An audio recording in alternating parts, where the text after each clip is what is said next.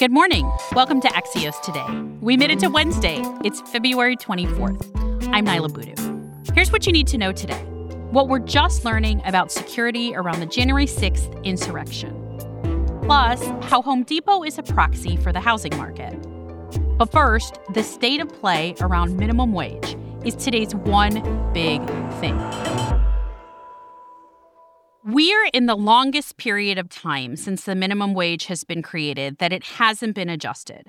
You've probably heard progressive and congressional Democrats' argument for a $15 an hour federal minimum wage. And now some Republicans are responding with a proposal to raise it to $10 an hour by 2025.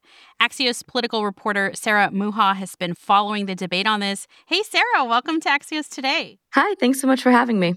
Sarah, can you tell us what the state of play is here? Because if Democrats and Joe Biden support $15 an hour, but Republicans are now pushing this $10 an hour, is it likely that we'll get somewhere in the middle? Yes, like you mentioned, Democrats have long pushed for this incremental minimum wage hike to $15 an hour. It's actually in the broader stimulus package, that $1.9 trillion COVID relief package that Democrats are trying to pass. But this $10 an hour proposal has sort of a poison pill in it, which is that it would mandate e verify for all employers to ensure that rising wages go to, quote, legally authorized workers. And it's hard to see Democrats accepting any provisions related to undocumented immigrants like that.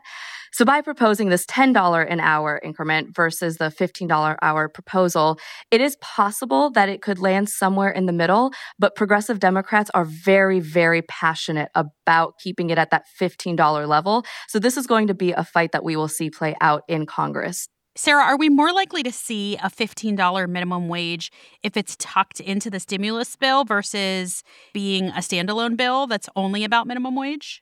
I think so. And that's because they're going to try to pass it through reconciliation, which is just a process that only needs 51 votes to pass instead of 60. Now, if it's not included in this larger bill, there's a good chance that it would need to have bipartisan support. And that's going to be much harder to get, especially because two Democrats have come out against the $15 minimum wage raise. Now, the question right now that's being asked is whether or not that $15 minimum wage can be ultimately included in the stimulus package. And that's something that the Senate parliamentarian is going to rule on. Sarah Mucha is a political reporter for Axios. Thanks, Sarah. Thank you. In 15 seconds, how companies like Home Depot are experiencing record profit during the pandemic.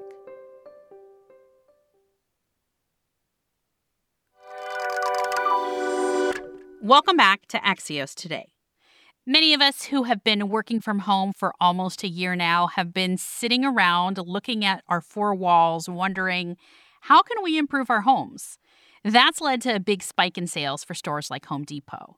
Yesterday, the CEO said it took Home Depot 19 years to get to its first $20 billion, but that sales have gone up by more than that in just one year alone. Axios' markets reporter Courtney Brown says this is just another sign of the white hot housing market. Hey, Courtney, so what's going on with Home Depot in particular? Throughout the pandemic, retailers like Home Depot and its rival Lowe's have kind of been a proxy for what's going on in the housing market. And so, what happened yesterday is the company reported its quarterly results. Home Depot said that Sales for do it yourself projects continued to grow at a breakneck pace. And they also said that professional builders, their purchases of housing supplies jumped the most since the pandemic began. And so you said this is a proxy for the housing market. How are we seeing this relate to, for example, US home prices or home building? In December, we learned yesterday that housing prices jumped at the fastest pace in six years. And I mean, that's because there's a lot of demand and there isn't a lot of supply, and home builders are racing to keep up with demand. And so, at one point, does this housing market slow down, or do we know? So, usually, what companies do when they put out their quarterly earnings, they give Wall Street an idea of how they're going to do for the rest of the year. Home Depot didn't do that. And one of the reasons they didn't do that is because it's hard to know what the consumer is going to be doing when and if there is mass vaccination. Is there going to be this kind of insatiable demand for housing, for renovation? They're not going to estimate how they're going to do for the year because they don't know what the rest of the year is going to look like. And I think that kind of speaks to the fact that we don't know what's going to happen with housing in America. There's a boom right now, but it may not continue. Courtney Brown writes the new Axios Closer newsletter. Thanks, Courtney. Thanks, Niala.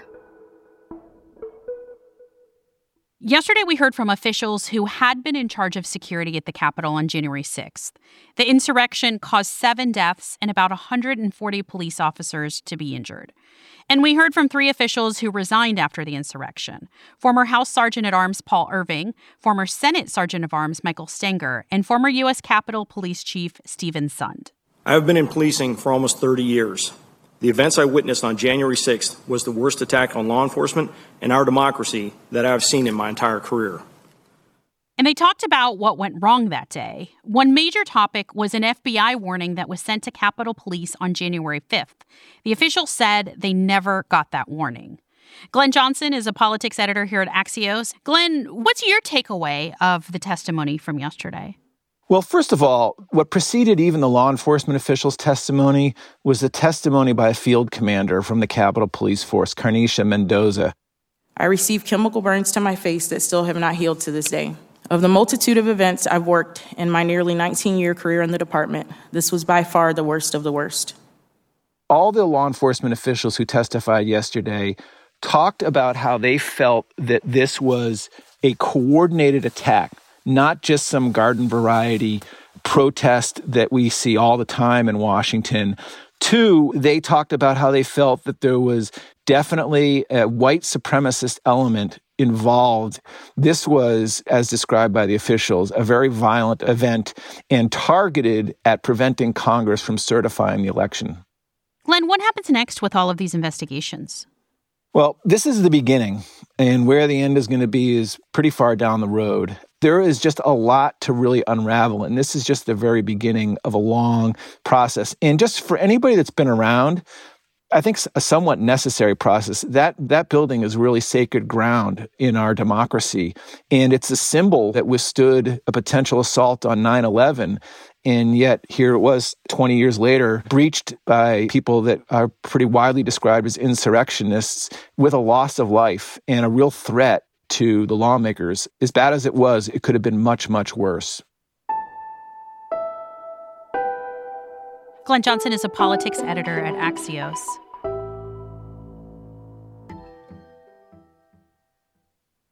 Before we go today, Plowy McPlowface, yes, that is right, could be the new name of one of eight Minnesota snowplows.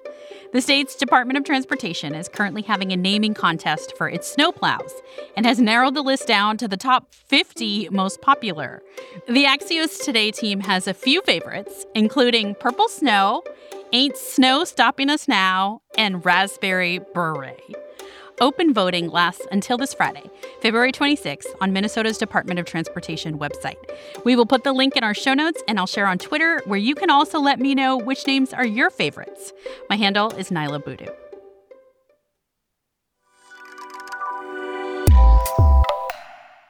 That does it for us today. You can reach our team at podcasts at axios.com. We love feedback. Send us an email whenever you have a minute. I'm Niala Boodhoo. Thanks for listening. Stay safe, and we'll see you back here tomorrow morning.